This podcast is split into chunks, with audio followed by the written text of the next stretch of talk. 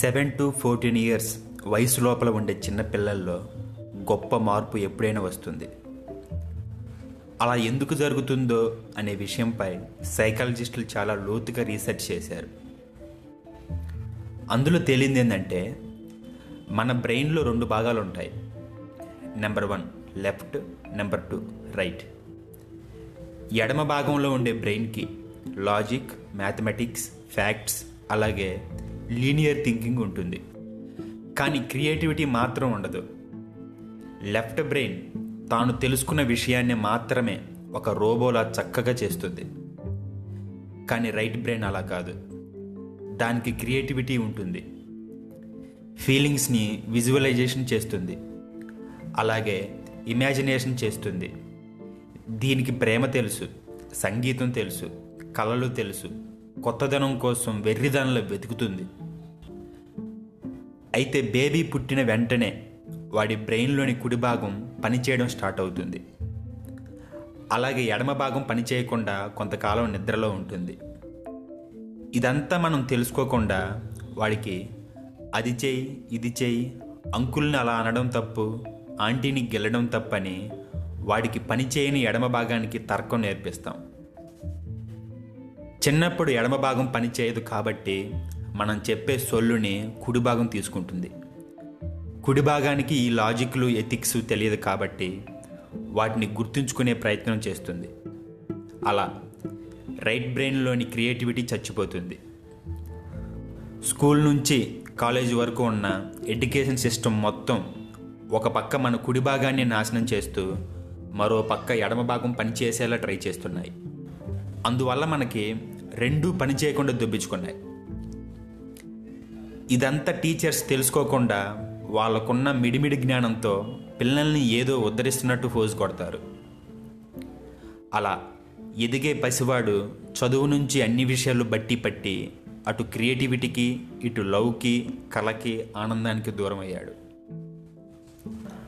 అలాగే చాలా తెలివిగల చిన్నపిల్లలు స్కూల్కి వెళ్ళి, అక్కడి నుంచి కాలేజీకి వెళ్ళి వాళ్ళు చెప్పిన సోదిని బట్టి పట్టి నాలుక గీసుకోవడానికి కూడా ఉపయోగపడని డిగ్రీ పట్టాలు తీసుకొని బయటకు వస్తాం. మీరు ప్రపంచాన్ని ఒక్కసారి అబ్జర్వ్ చేయండి. నైంటీ పర్సెంట్ ర్యాంకర్స్ మొత్తం బట్టి పట్టే వాళ్ళే.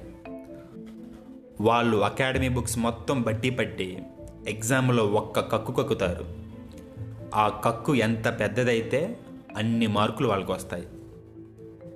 అంతేలే కానీ వాళ్ళకి బయట నాలెడ్జ్ బొత్తిగా తెలియదు. హిట్లర్ని అందరూ తిడతారు, కానీ హిట్లర్ యూదులను ఎందుకు చంపేవాడో ఈ ర్యాంకర్స్కి తెలియదు. యాటం బాంబుకి అతలాకుతలం అయిన హిరోషిమా, నాగాసాకిలను చూసి అందరూ జాలిపడతారు. కానీ యాటం బాంబుతో అక్షంతలు వేసిన అమెరికా అధ్యక్షుడి పేరు తెలియదు. అలాగే చైనా ప్రజల వికృతి తిండి వల్లే కరోనా వచ్చిందని అందరూ నోర్లు వాచేలా తిట్టుకున్నారు. కానీ విపరీతమైన పాపులేషన్ వల్ల ఫుడ్ దొరక్క బ్రతకటం కోసం ఏది పడితే అది తినాల్సి వచ్చిందని, అది అలా అలవాటుగా మారిందని తెలుసుకునే ధైర్యం ఒక్కరూ చేయరు. ఎందుకంటే ఈ జనాలకి మూలాల్లోకి వెళ్ళి తొంగి చూసే దమ్ము, ధైర్యం ఉండదు. ఎందుకంటే మనల్ని, మన బ్రెయిన్స్ని ఎడ్యుకేషన్ సిస్టమ్ అలా తయారు చేసింది. అందుకే ఇలాంటి ఎడ్యుకేషన్ సిస్టంలో కుడి బ్రెయిన్ పనిచేసే క్రియేటివిటీ పర్సన్స్ అంటే మేధావులు ఎందుకు పనికిరారు? యాటం బాంబ్ కనుగొన్న ఐన్స్టీన్ మెట్రిక్యులేషన్ ఎగ్జామ్లో ఫెయిల్ అయ్యాడు. ఎందుకంటే అతను మనలా మూర్ఖంగా బట్టి పట్టలేదు కాబట్టి.